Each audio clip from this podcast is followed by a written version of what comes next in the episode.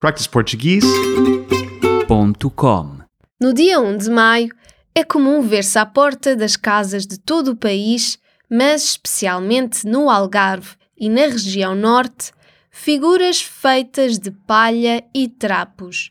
São chamados maios.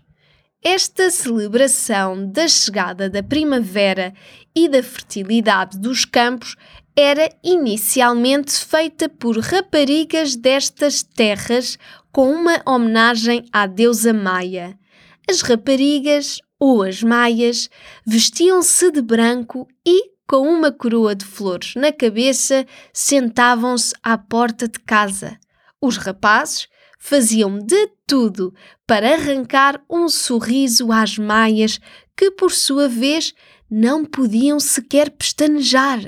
Atualmente, os bonecos de palha substituem as chamadas maias vivas e são adornados com flores e produtos da região.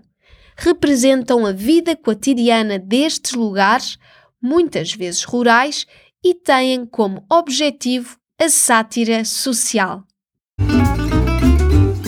practiceportuguese.com